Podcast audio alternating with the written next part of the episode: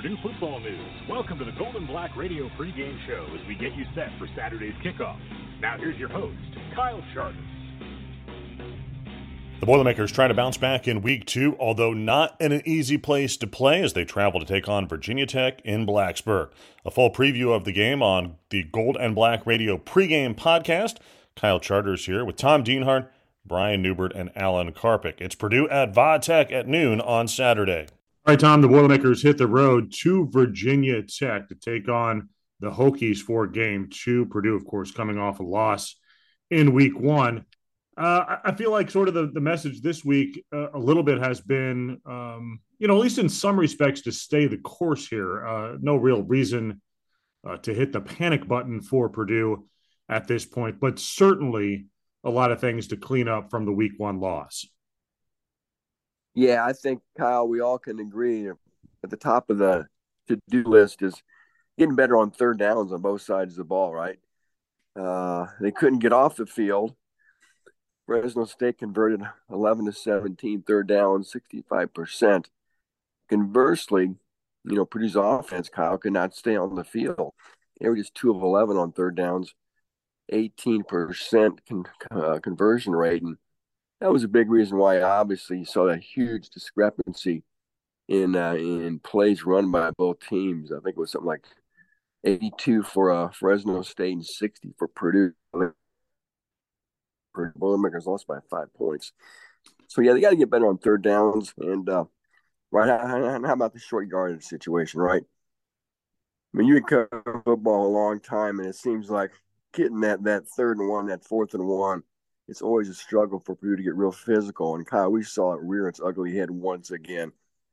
If they just if Mock can be fourth and goal with the one yard line gets stuffed, no touchdown. And uh, obviously, if you're able to convert that, Kyle, you probably win the game. So third down, short yardage, rushing, those are two things I certainly am going to be looking for uh, this weekend in, in Blacksburg. Yeah, sometimes the game is very simple. Uh, at least it looks very simple those third downs are just glaring on, on both sides. If you can't stop it, you can't convert them. It's going to be uh, difficult to to win football games. There's no doubt about that. What do you think Purdue does differently this week to be able to a convert on offense, b you know get some stops on defense? You know, I think you sort of there's no way you can suddenly magically get more physical on the offensive line during this during the season. It it, it is what it is, right? Yeah. So you have to get a little, I don't know if cute's the right word, uh, a little inventive. Um, uh, I think Hudson Card needs to be a little bit more involved. I think more and more and more RPOs, maybe where he pulls it out and keeps it. Um, stuff like that would help. Maybe maybe trying to evolve the receivers more with jet sweeps, get the ball to guys like Deion Burks, and, and just flat out hand the ball off more to Devin Mockobee and let him do his stuff, Kyle. I, I he never really got lathered up in the first half. I know he had the early fumble. I, I think they're they're they're trying to play too many running backs. Ride Devin Mockobee for crying out loud. I just he, he, he's a cut above and he's special, and you got to use your special players. Who's got a handful of special players? Mockobee, Burks, Garrett Miller, and Hudson Card on offense. Those guys have to be special if Purdue's going to win. So just give the ball to Mockobee, and I think what we saw in the second half, Kyle, looked pretty good to me, didn't it to you? I mean, yeah. he, he, ripped off about 60 yards rushing the second half. He, he, he, just has a knack. I can't explain it. He, he, he just knows how to get yards. So, again, I, I think that, that could be one solution, too, is just feeding him more often.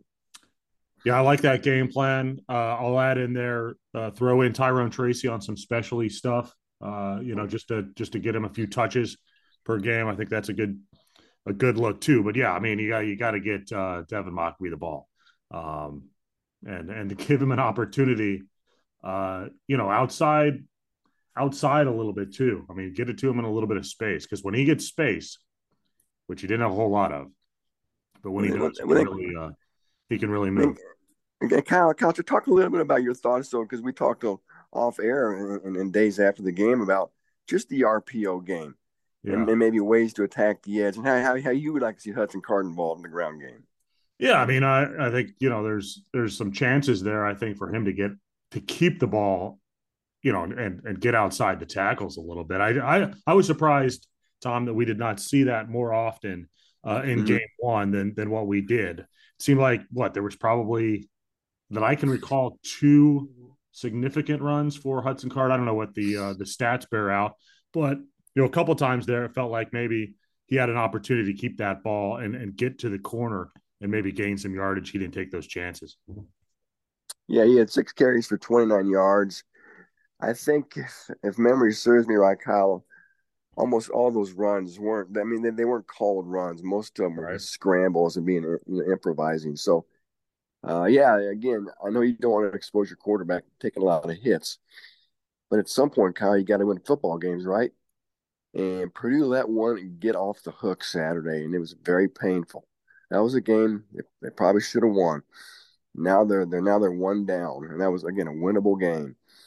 And here we go to Virginia Tech. They're a three point favorite now, and we know the rest of the schedule, Kyle. Uh, you got to seize these opportunities and and, and, and just go with the and just ride the ride your ride like I said ride the, the, the players that you got that, that, that are the most talented and and we'll, we'll see if Purdue's able to do that moving forward here. Yeah, yeah, that line's been all over the place, hasn't it? I mean, my, my gosh, yeah. this week uh, from from starting out, uh, at least what I saw, maybe Virginia Tech minus one to to Purdue minus two and a half to to now, you know, perhaps Virginia Tech getting the the home three. That's what I heard today. Somebody told me they were giving three today. Yeah.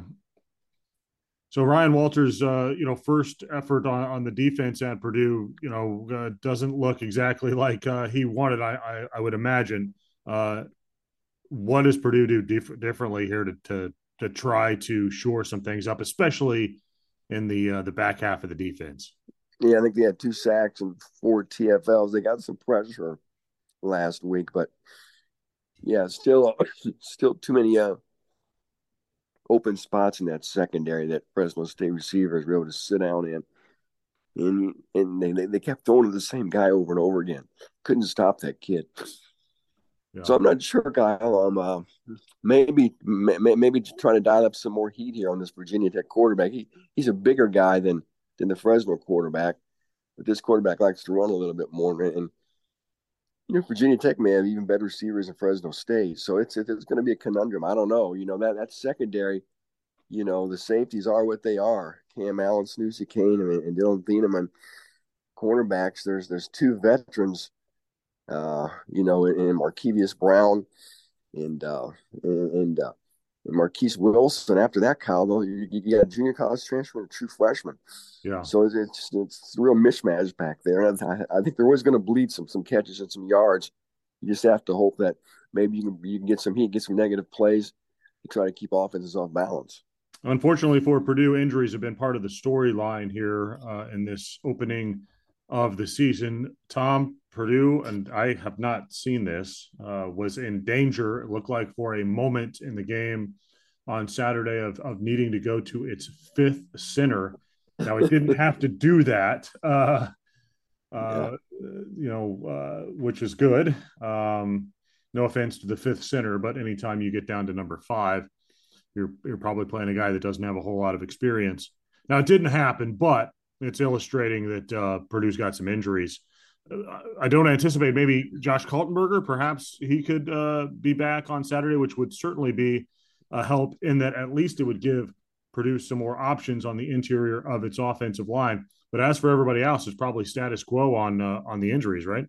Yeah, we'll find out more here when they release the report on Saturday. But yeah, I think I expect uh, Josh Kaltenberger to be back uh, so that should hopefully maybe help him, give him some stability at center. Um, you know, Musa was a game time decision last week. He ended up playing the entire game. He should be back. So they should be in a little bit better shape on the O line. Um, Garrett Miller, I still think that's probably uh, leans leaning toward him not playing. I think he's doing all he can to get on the field, obviously, but it sounds like he's still maybe a, a game or two away. Paul Piferi, I do not expect to play at all. He's been dealing with some back issues. Mm. So they could be down to, you know, playing a lot of Max, excuse me, playing a lot of Max Klare again. So, yeah, they're sort of dealing with a lot of the same injuries they had last week, too, that you have to try to navigate here in Blacksburg. Yeah. Well, certainly a big game for Purdue, big one on the road. Much more to go here on the Gold and Black Radio pregame podcast. We get a weather report for Blacksburg for Saturday. talk to Brian Neubert, get his perspective on uh, week two. Alan Karpick will be by as well. Let's take a break. We'll bring Tom back here in a few minutes, talk some matchups. We'll do that later on Gold and Black Radio. Hello from News 18. I'm Storm Team 18 meteorologist David Seipel. The Boilermakers are heading to Blacksburg, Virginia to face Virginia Tech with a kickoff time around noon. Unfortunately, the weather is not looking great for Saturday's game. If you'll be down early, morning temperatures will be in the mid 60s around 8 in the morning with scattered chances for rain. By kickoff, chances for rain and a few storms will be possible. Lightning could be a factor that could cause delays. Around the end of the game, more storms will be likely in the middle of the afternoon. Winds should remain light out of the southeast 5 to 10 miles per hour with high temperatures during the game remaining in the low 70s. All in all, the Boilers should prepare for a soggy trip down to Virginia. From News 18, I'm Storm Team 18 meteorologist David Seipel. Boiler up, hammer down. Designing and building since 1968, TNW has changed the way people think about construction. TNW's three stage approach to designing and building is unmatched throughout the construction industry. Learn more about TNW's people, passion, and projects at twdesignbuild.com. Experience unparalleled comfort, service, and cuisine at the Whitaker Inn. This Midwestern oasis is perfect for a relaxing staycation or weekend getaway. Escape from the ordinary at the Whitaker Inn.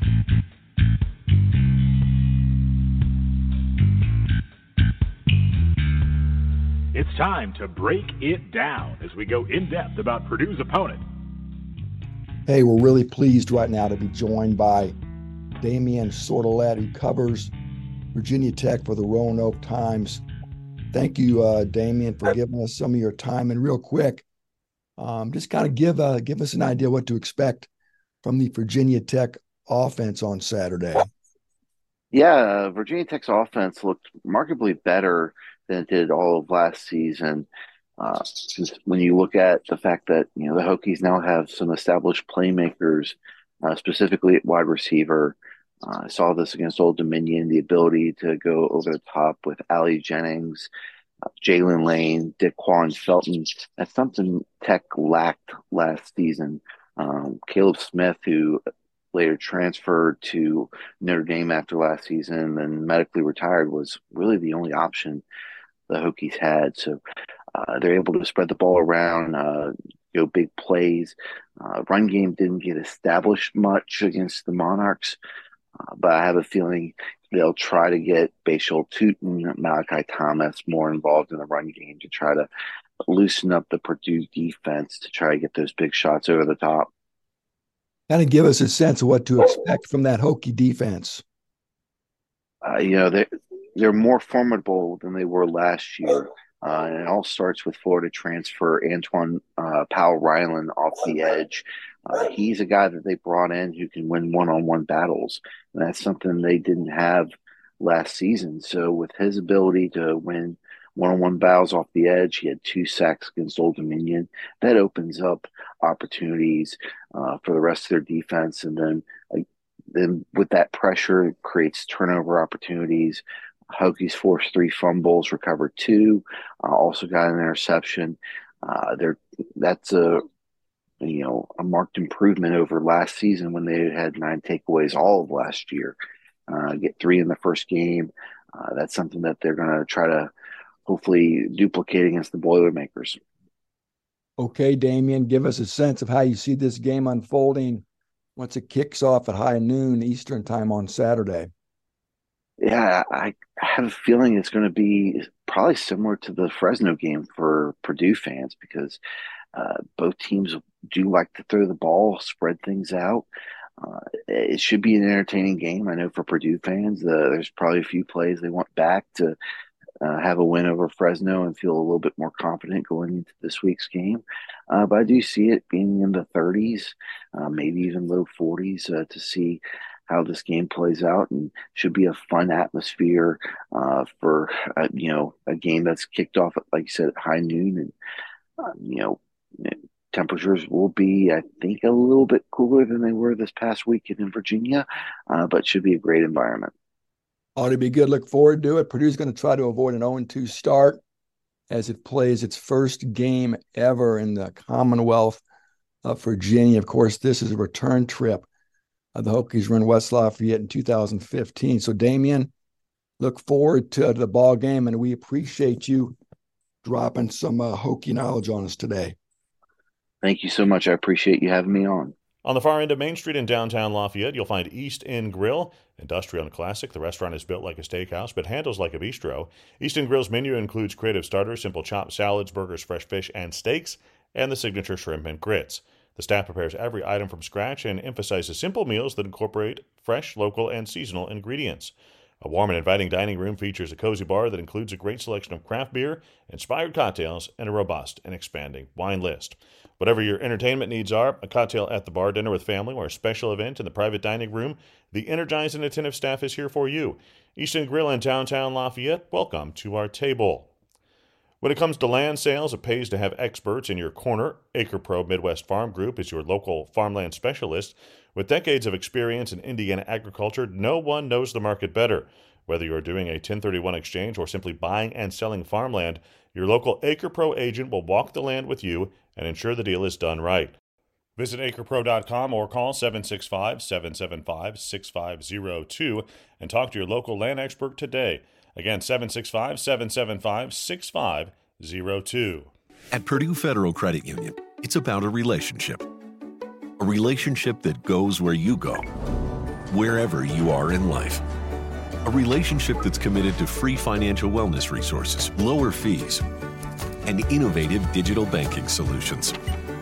Because we believe in people helping people. Let's build your financial future together.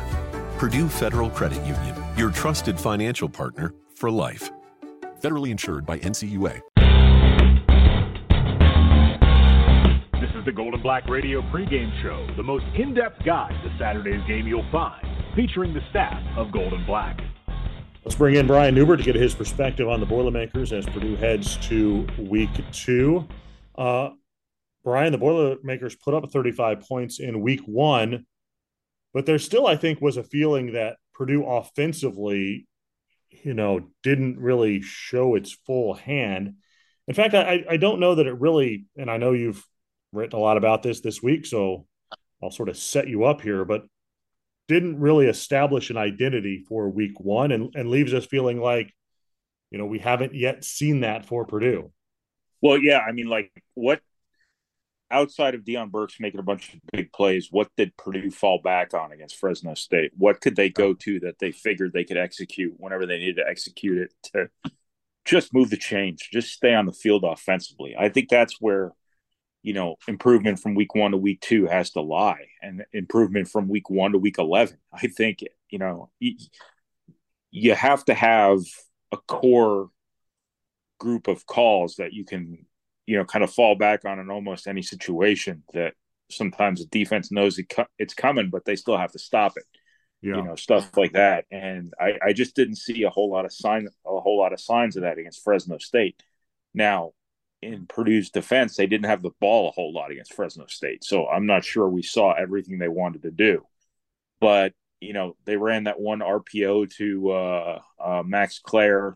They ran some, some read option stuff, but it's like they never got back to anything. They ran something once, and then they just never got back to it if it worked. Um, and I think that that's something where Purdue has to really get some bread and butter offensively here established, and uh, really f- figure out what they can fall back on offensively, where they can you know, just keep their offense on the field.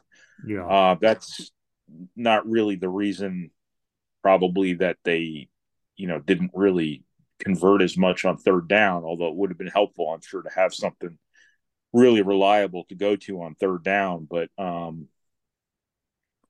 I think it's it, it, looked to me like an offense and an offensive play caller and an offensive uh, cast of offensive personnel that was still really s- kind of settling in, and that's that's yeah. perfectly reasonable, you know, for a first game and a first game under a, a new coaching staff.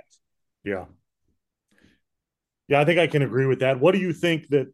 What this is probably an impossible question to, to answer, but but what it what is it? What what what do you think Purdue needs to get to offensively that it can really rely on?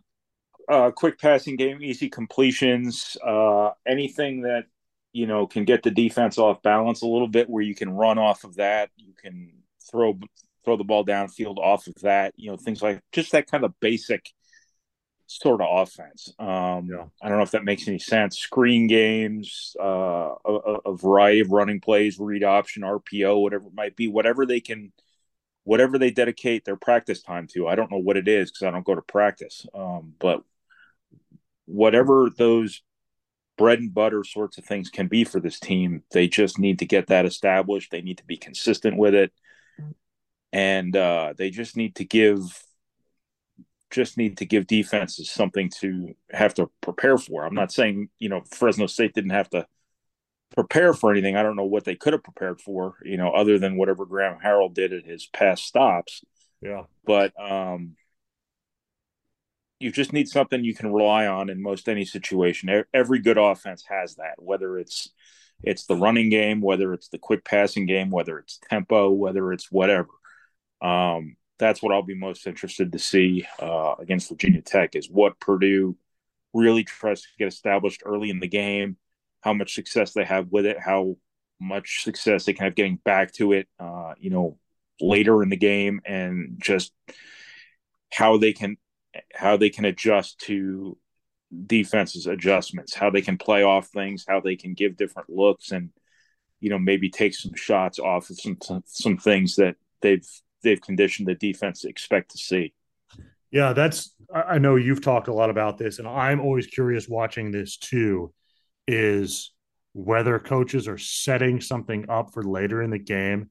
And there were two plays, Brian, that I, I felt like they had to be setting something up, and then we just never saw the payoff.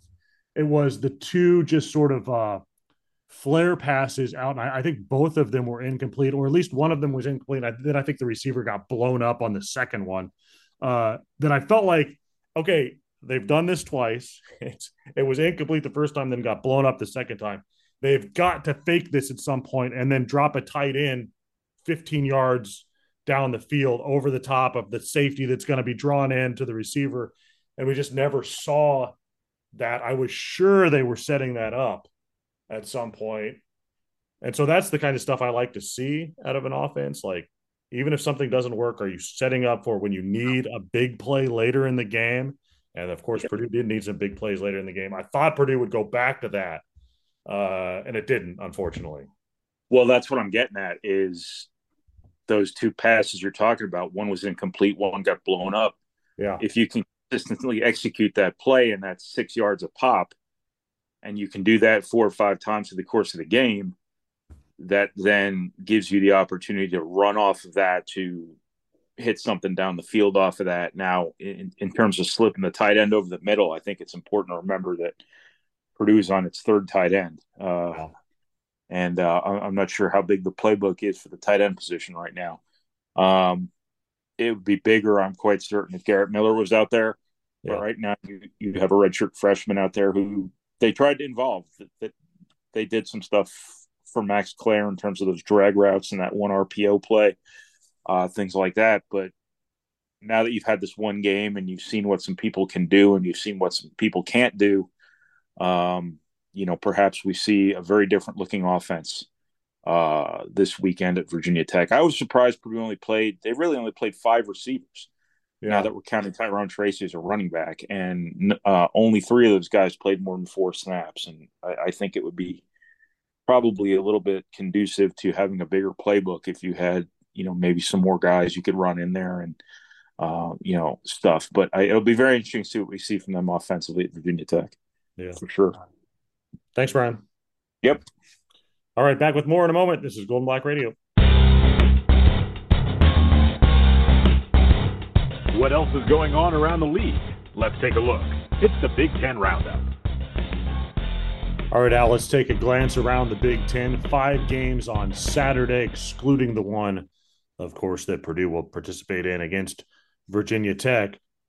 Let's start out with Coach Prime and uh, his Colorado Buffaloes hosting uh, Nebraska this weekend, noon kickoff.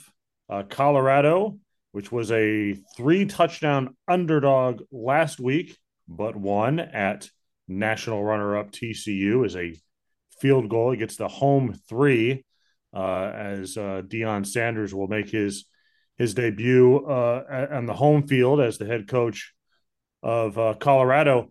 Uh, what a story uh, this is, um, man! I, it's just speaking for me personally. It's he, he's such a flamboyant and loud player that it's it's been too easy, I think, to dismiss him uh, as a head coach. But look, uh, the the record says what it is. He was great, uh, and Colorado was great in the opener, and uh, it appears to be the real deal. It'll be an interesting game against Nebraska.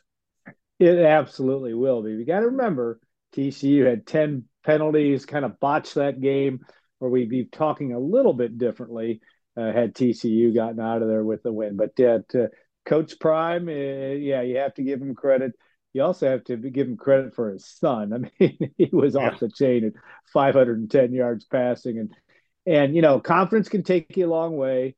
Uh, I think they'll get through that game against Nebraska at home, just because Nebraska can't seem to get out of its own way most of the time. But you know what, Kyle, Colorado's going to lose a game this year. They're not going to win the national championship. That that I'm going to I'm going to make that bold statement right now, even though I don't believe.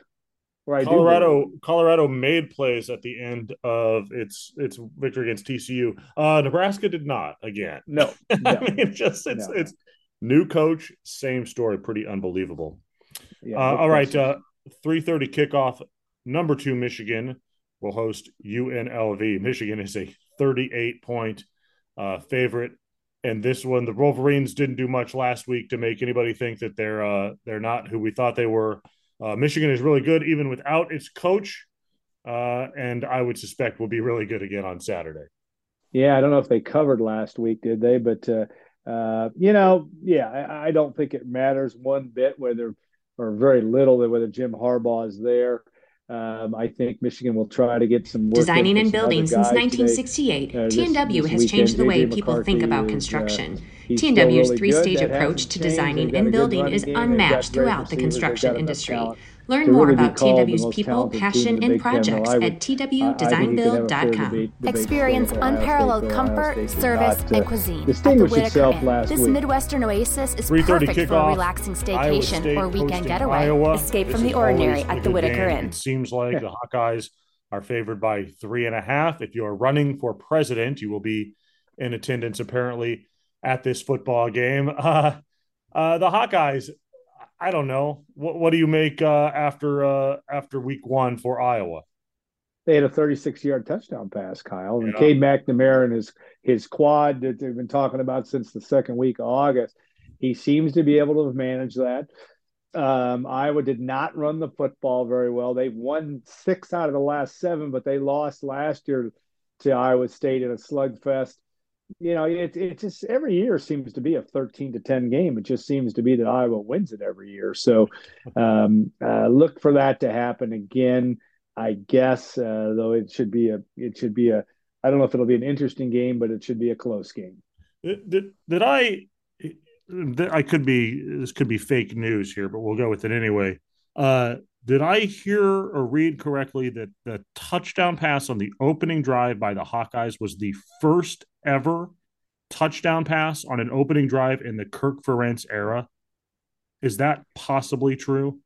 That's possibly true. I don't know the answer to that. Did not read that little tidbit, but anything's possible. Uh, though they've had some quarterbacks that have been, you know, Drew Tate and some others have been pretty good under under Ferentz, but uh, uh, and Cade McNamara is serviceable, but uh, certainly a better a step up from where they were last year. But that's not saying much. Uh, I still think Iowa is going to win on its defense, and and and that's uh, stating the obvious, with just where the Hawk way the Hawkeyes play. It sounds good, so we're going to go with it being true. Uh, yeah, I think it's very true. all right, three thirty kickoff. UTEP at Northwestern. uh, this, in a lot of instances, would be a who cares game, and and really is. UTEP is one and one. However, um, it's favored yeah. uh, at Northwestern by a point. That is pretty unbelievable and telling of of the Wildcats. Look, not only not only is Northwestern mm, troubled by what occurred here over the last several years, really, but then came to light this offseason. But also, the Wildcats looked bad. yeah. Dysfunctional on offense in particular in the loss at Rutgers. Just avoided the shutout with a late touchdown that, that didn't mean anything. But man, Northwestern didn't look like it had a lot going on on offense. Well, I mean, they went through one of the worst scandals so far in the last, you know, certainly on the uh, Mount Rushmore, if there's such a thing of the 21st century so far. Now, there there have been other bad ones that we don't need to go into, but uh, this is a team that was also one and 11 last year, so uh, they weren't supposed to be very good this year anyway. We're supposed to be able to, supposed to struggle, and then you throw in uh, a calamity like this whole program is dealing with and uh, I don't know. I, I just not sure they. I, I think UNLV will get them there, but uh, and I think the Wildcats are going to have a hard time winning the game this year. Yeah, primetime game on Saturday, seven thirty kickoff. At least locally, it'll be a different time out there on the West Coast. Washington State hosting number nineteen Wisconsin. Uh, this will be um, going forward probably one of the the most recurring Big Ten versus Pac twelve matchups uh, because Washington State will be the only team left in the Pac-12. Um, yeah, uh, that may be. Yeah, it could be true. Uh, Wisconsin is a, a, a narrow favorite. Uh, I guess a six-point favorite, nearly a touchdown at Washington State. Uh, so much for air raid and the Badgers. What was the final numbers? The Badgers still rushed for like 300 yards. Apparently, out of the air raid, you can still run the football. And uh, Luke Fickell certainly did that in his debut as the coach at Wisconsin yeah, Tanner Mordecai did not have a great game. Certainly uh, had a couple turnovers in that game. He better not do that again. You know, this is where it all started to go south for Paul Chryst last year in that 17 to 14 loss to Wazoo in Madison. Three turnovers, 11 penalties. This is a dangerous game for Wisconsin. Um, uh, yes, they're a new team and a new coach and new, everything new, but uh, they need they need to have a little bit more balance, especially because that's what they want to do as a football team, and uh, that's what uh, Luke Fickell, I think, says he wants to do. Uh, that may change if, if Tanner Mordecai becomes a, a a game manager as opposed to a guy that can, uh, you know, Braylon Allen can do a lot of things and uh, yeah. and can can can cure a lot of problems that you have, but uh, again, Wisconsin. this is an interesting game, and and I, I I wouldn't be shocked if Washington State doesn't. Uh, I think they're what a six point dog in this one, mm-hmm. but uh, wouldn't wouldn't be surprised if this one is a, another upset. That's the Big Ten roundup for week two. Let's go back in time with a historical look. Here's Alan Karpick.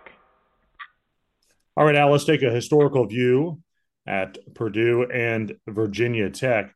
Let's expand that out a little. Uh, the Boilermakers versus Power Five teams on the road.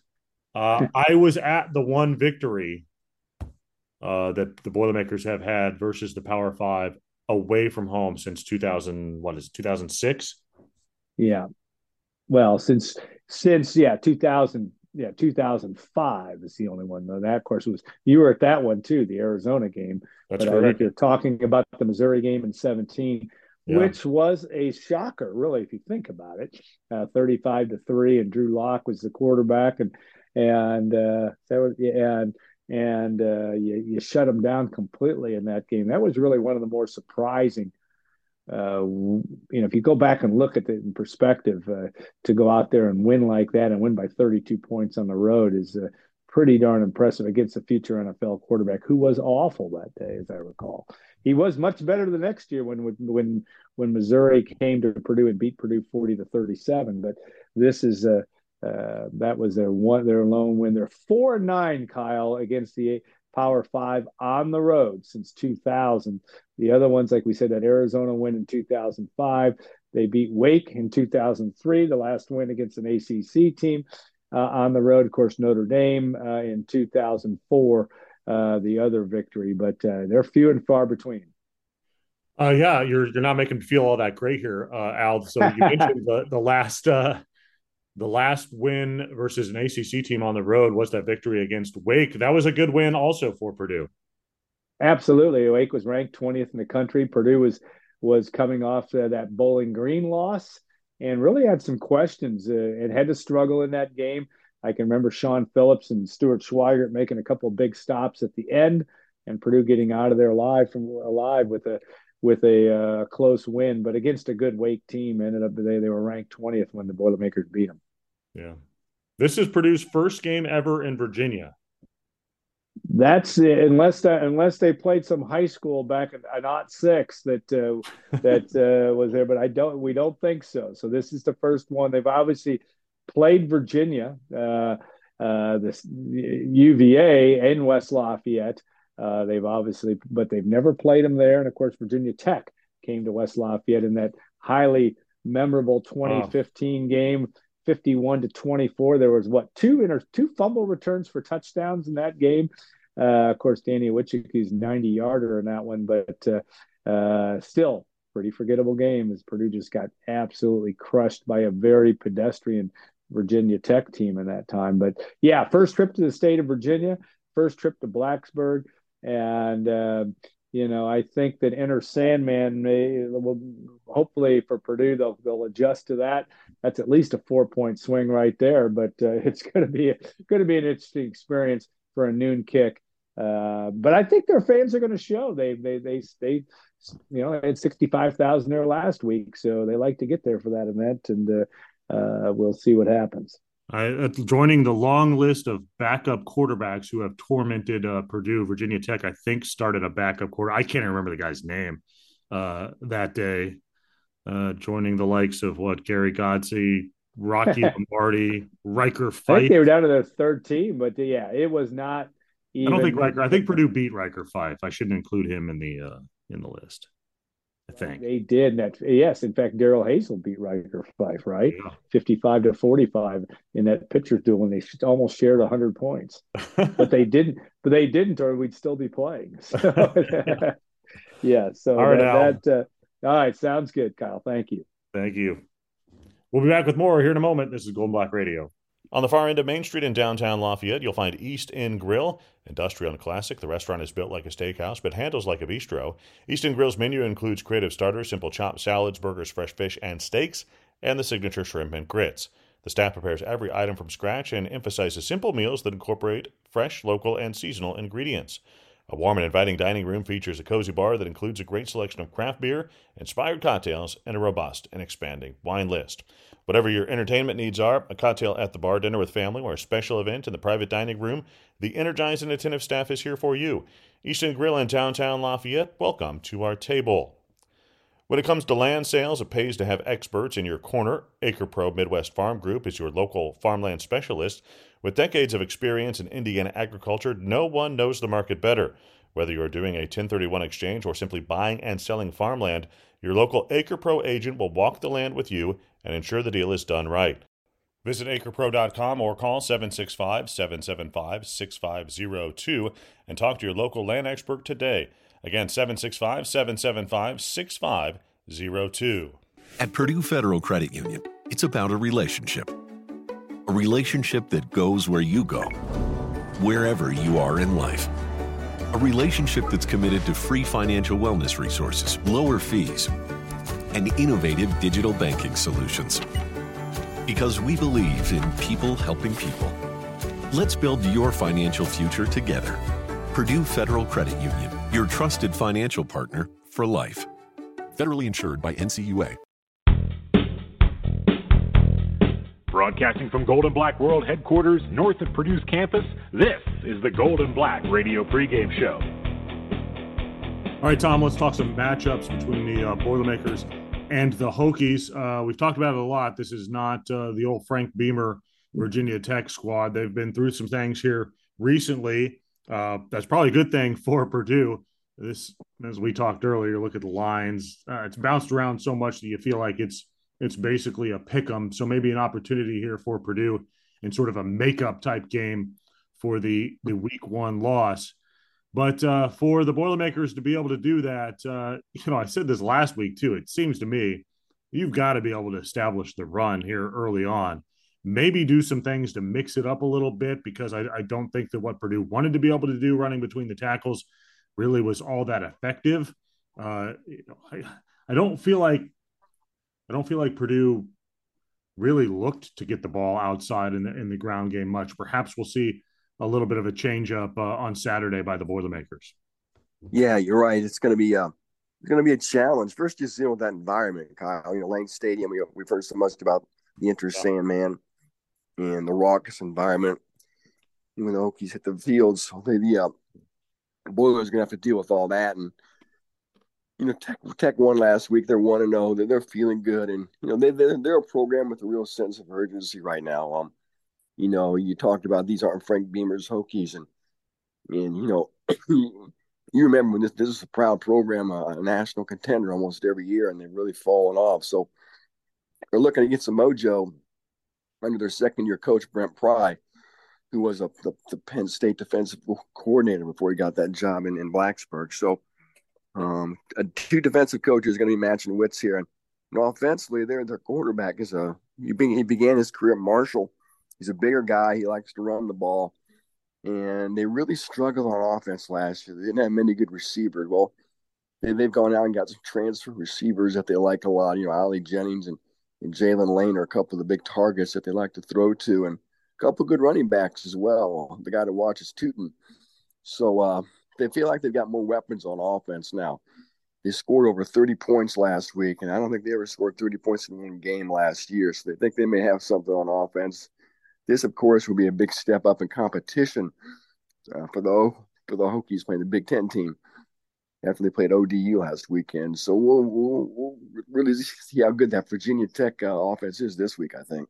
Yeah, I'd like to see, you know, even even though I think Purdue did okay getting some pressure up front, I'd like to see it a little bit more consistently, especially on on third downs when you're really relying on those guys to jostle the quarterback and and not leave some of your DBs out there too long. To me, uh, that would be one uh, uh, one way to solve some of your issues in the back half if you could just land a couple yeah. more plays up front. Yeah, they, they need their outside linebackers, the real strength of that defense to play well. I talked about the guys on offense that have to be playmakers. I think we know the guys on defense and need to step up. You know, we saw Kydran Jenkins a little bit last week, uh, Nick Nick Nick Nick Scourton, and uh, you know Khordae Sydnor. Those guys have to play big off that edge and, and, get pressure, like you were talking about, to help ease some of the burden of those guys in the back end of, of the defense. So, you know, we will we'll see if those those outside linebackers can step up or not. All right, Tom, who you got on Saturday? I went with Purdue. I know they're a, the dog, but I think they're going to find a way to eke this thing out. I, I think this game is going to mirror last weekend heck of a lot, Kyle. I think it's going to be back and forth, several lead changes, and it's going to be another fourth quarter game. You know, maybe a game where the last team with the ball wins or or close to it. Yeah, we saw Fresno score with 59 seconds to go last week to, to, to win this thing. And uh, I think we could see a similar outcome this week where this thing comes down to the last part of the fourth quarter and, and whoever's able to make some plays is, is going to be able to steal this victory, I think. Hmm? Yeah.